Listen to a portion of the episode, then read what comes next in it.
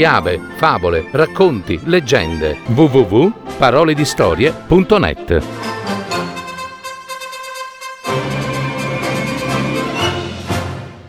La fiaccola dei desideri, una fiaba di Guido Gozzano, messa in voce di Cristiana Cocco.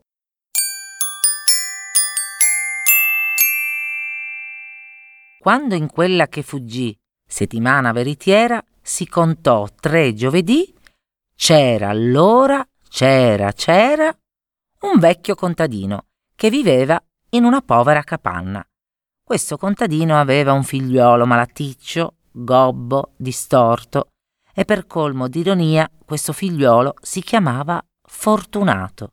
Sui 18 anni Fortunato decide di lasciare la capanna paterna e di mettersi all'avventura. Salutò il padre che lo benedì piangendo. Si fabbricò un paio nuovo di grucce scolpite e prese la via di Levante.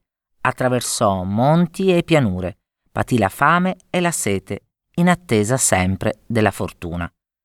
E la fortuna non veniva. Un giorno, sul crepuscolo, s'attardò per un sentiero sconosciuto, in una foresta d'abeti. Camminava in fretta, per giungere prima di notte a qualche capanna dove riparare, e sentiva il cuore balzargli dal terrore alle prime grida degli uccelli notturni, al primo lulato dei lupi. Ad un tratto, tra i rami e i tronchi diritti, gli parve di scorgere un chiarore tremulo. Affrettò il passo sulle stampelle, giunse ad una capanna di legno e picchiò freddoloso. La porta si aprì. Una vecchietta minuscola, curva, canuta, grinzosa, apparve nel vano al chiarore del focolare. Buona donna, mi sono perduto. Accoglietemi per carità. Vieni avanti, figliuolo mio. Fortunato entrò nel tepore della capanna. Ti farò parte della mia cena. Ti accontenterai di quel poco. Anche troppo, madre mia. Si sedettero a tavola. La vecchia pose in mezzo un piatto ed una ciotola minuscola, con una briciola e due chicchi di riso. Fortunato la guardava stupito. Non aveva torto, pensava tra sé, a dirmi che mi accontentassi del poco, ma la vecchietta fece un segno imperioso con la mano destra, ed ecco la briciola crescere, crescere, prendere la forma d'un passero, d'un colombo, d'un pollo, d'un tacchino arrostito, dagli appetitosi riflessi d'oro. Ed ecco la ciotola crescere, trasformarsi in una zuppiera elegante, dove fumava una minestra dal soave profumo. Fortunato credeva di sognare. Mangiò con appetito, meravigliato di sentire sotto i denti quei cibi creati dall'arte magica, e guardava di sott'occhi l'ospite misteriosa. Dopo cena la vecchietta fece sedere Fortunato presso gli alari, sotto la cappa del camino e gli si accoccolò a fianco. Figliolo, raccontami la tua storia. Fortunato le disse delle sue vicende e del suo vano pellegrinare in cerca di fortuna. Aiutatemi voi, che dovete essere una fata potente. Io non sono una fata potente e i miei incantesimi sono pochi. Ti gioverò confidandoti un segreto che tutti ignorano. Ti indicherò la via che conduce al castello dei desideri. All'alba del domani la vecchietta accompagnò Fortunato attraverso i boschi. Si fermò ad un crocevia e gli indicò la strada da scegliere. Cammina tre giorni e tre notti senza voltarti indietro, qualunque cosa tu senta. Da secoli nessuno osa affrontare il mistero di quelle mura picchierai con questa pietra alla gran porta, che s'aprirà per incanto. Attraverserai cortili e stanze, androni e corridoi.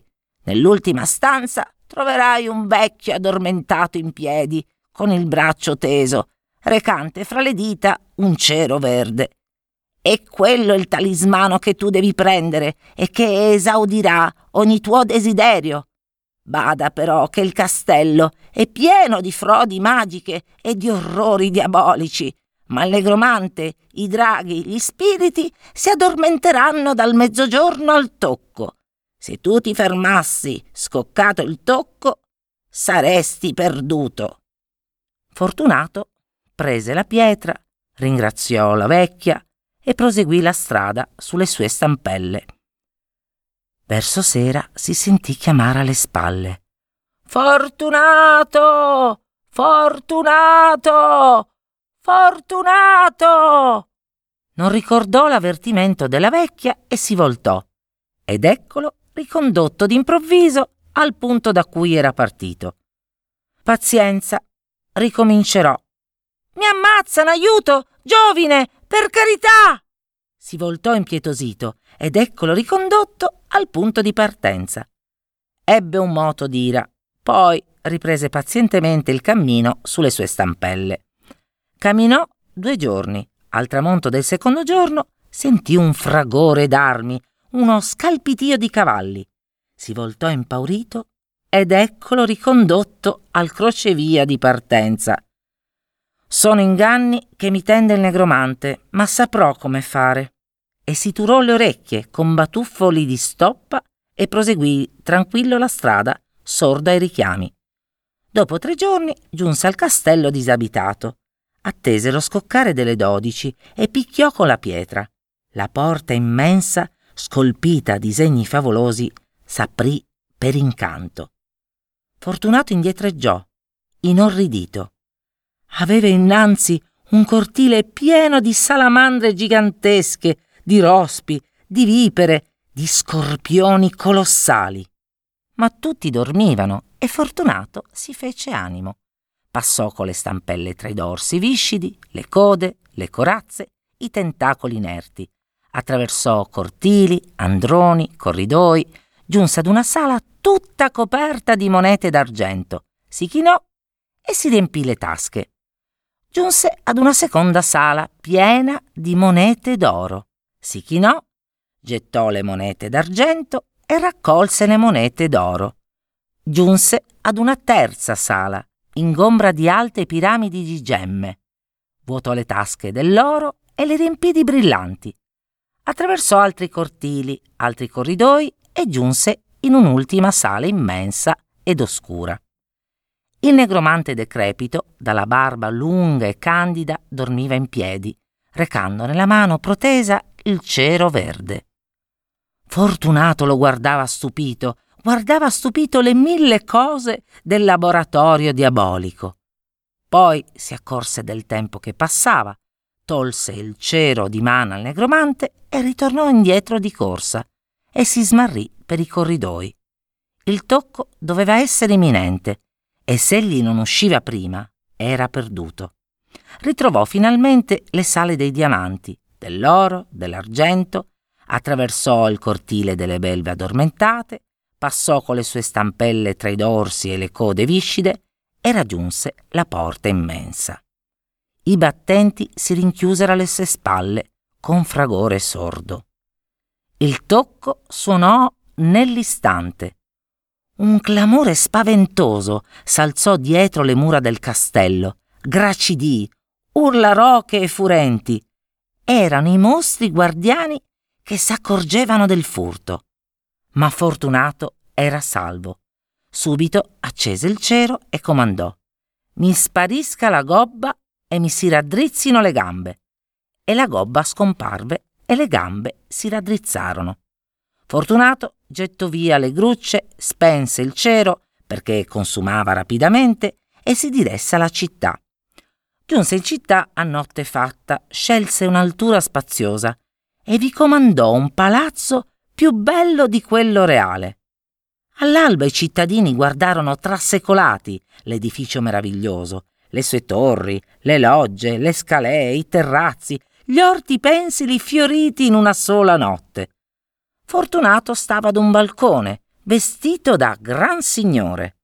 Il re, che era un tiranno malvagio, arse di sdegno e d'invidia per l'ignoto forestiero e gli mandò un valletto intimandogli di recarsi a corte. Direte al re che non mi inchina nessuno. Se crede bene, venga lui da me. Il re fece decapitare il valletto, che ritornò con tale risposta e giurò odio eterno al forestiero misterioso. Fortunato viveva la vita del gran signore, eclissando con lo sfoggio delle vesti, delle cavalcature, dei levrieri, la magnificenza della corte reale. Gli bastava accendere pochi secondi il cero verde e subito ogni suo desiderio era appagato. Ma intanto il cero s'accorciava sempre più e Fortunato cominciava ad inquietarsi e a diradare i comandi. E non era felice sentiva che una cosa gli mancava e non sapeva quale. Un giorno, cavalcando per la città, vide ad una loggia della reggia la figlia unica del re. La principessa sembrava sorridergli, benevola, ma era circondata dalle dame e guardata a vista dai paggi e dai cavalieri. Il giorno dopo, fortunato, passò ancora sotto la loggia e rivide la principessa fra le sue donne accennargli un sorriso compiacente. Fortunato si innamorò perdutamente di lei. Una sera di plenilunio, egli stava sul più alto dei suoi giardini pensili, appoggiato ai balaustri che dominavano la città. Forse il cielo potrebbe appagarmi anche in questo. E meditò a lungo come esprimere il suo desiderio. Cero, bel cero, voglio che la principessa sia fatta invisibile e venga trasportata all'istante nel mio giardino. Fortunato attese col cuore che gli palpitava forte. Ed ecco apparire la figlia del re, vestita di una tunica bianca e con le chiome scomposte. Aiuto! Aiuto! Dove sono? E chi siete voi? La principessa tremava, folle di terrore. Si era sentita sollevare dal suo letto, trasportare a volo attraverso lo spazio. Fortunato si inginocchiò baciandole il lembo della tunica. Sono il cavaliere che passa ogni giorno sotto i vostri balconi, principessa. E se vi feci trasportare qui, non è con fine malvagio, ma per potervi umilmente parlare. E Fortunato le dichiarò il suo amore e le disse che voleva presentarsi al re per chiederla in isposa. Non fate questo. Mio padre vi odia perché siete più potente di lui. Se vi presentate, vi farebbe uccidere all'istante. Dopo quella sera, Fortunato faceva convenire sovente sui suoi terrazzi la principessa Nazarena. Essa appariva al richiamo dello sposo non più pallida e tremante, ma sorridendo, improvvisa, come un'apparizione celeste. Passeggiavano sotto i palmizi, fra le rose e i gelsomini, e guardavano la città addormentata. All'alba Fortunato comandava al Ceroverde di trasportare la principessa nelle sue stanze e questa si ritrovava pochi attimi dopo nel suo letto d'alabastro. Ma un'ancella malevola si era accorta di queste assenze notturne e riferì la cosa al re. Se non è vero, ti faccio appiccare, aveva detto il sovrano minaccioso. Sacra corona, potete accertarvene con gli occhi vostri. La sera dopo il re si nascose dietro i tendaggi, spiando la figlia addormentata. Ed ecco, verso la mezzanotte, una voce lontanissima che dice Cero, bel cero, portami Nazarena. Ed ecco la figlia farsi invisibile e la finestra aprirsi per incantesimo. Il re era furente. E quando all'alba Nazarena riapparve dormendo nel suo letto, il padre l'afferrò per le trecce d'oro. Dove sei stata? Disgraziata! Nel mio letto. Ho dormito tutta notte, padre mio. Il re si calmò. Allora si tratta di un maleficio che tu stessa ignori e che saprò bene scoprire si consigliò con un negromante. Questi consultò invano la sua scienza profonda. Non ciò che un solo espediente, sacra corona. Appendete alle vesti della principessa Nazarena una borsa forata piena di farina. All'alba scopriremo la traccia del suo cammino. Con l'aiuto della fantesca fu appesa alla tunica notturna della principessa la borsa forata piena di farina. All'alba il re armò tutto il suo esercito e con la spada in pugno seguì la sottile traccia candida. E la traccia lo condusse al palazzo del forestiero misterioso. Irruppe nelle stanze di Fortunato che dormiva.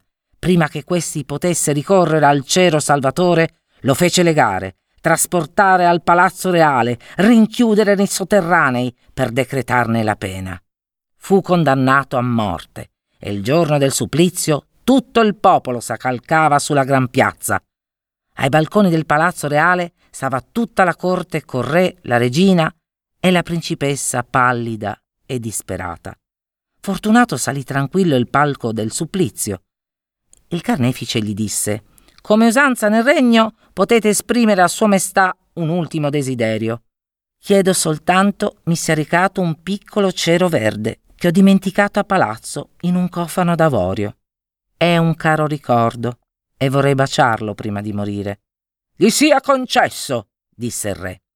Un valletto ritornò col cofano d'avorio e fra l'attenzione di tutto il popolo, Fortunato trasse il cero verde e lo accese, mormorando.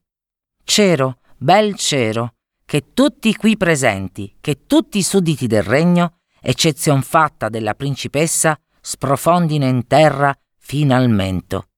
Ed ecco la folla, la corte, il re, la regina, inabissarsi d'improvviso. La piazza e le vie della città apparivano coperte di teste che stralunavano gli occhi e invocavano aiuto. Fortunato distinse fra le innumerevoli teste brune, bionde, calve, canute, la testa coronata del re, che ruotava gli occhi a destra e a sinistra e ordinava imperiosamente d'essere dissepolto. Ma in tutto il regno non era rimasto in piedi un suddito solo. Fortunato prese Nazarena al braccio e s'appressò alla testa regale. Maestà, ho l'onore di chiedervi la mano della principessa Nazarena. Il re guardò Fortunato con occhi rosi e non reagì. Se tacete, partirò oggi stesso con lei e lascerò voi e i vostri sudditi sepolti finalmente. Il re guardò Fortunato, lo vide giovine e bello, pensò che era più potente di lui e che sarebbe stato un buon successore. Maestà, vi chiedo la mano di Nazarena. Vi sia concessa, sospirò il re. Parola di re, parola di re. Fortunato comandò al cero il dissepellimento di tutti e tutti risorsero per incanto. E nel giorno stesso, invece della condanna feroce, furono celebrate le nozze.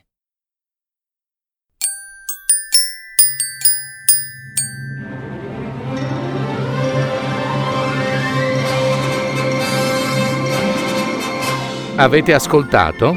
Parole di storie, fiabe, favole, racconti, leggende. www.paroledistorie.net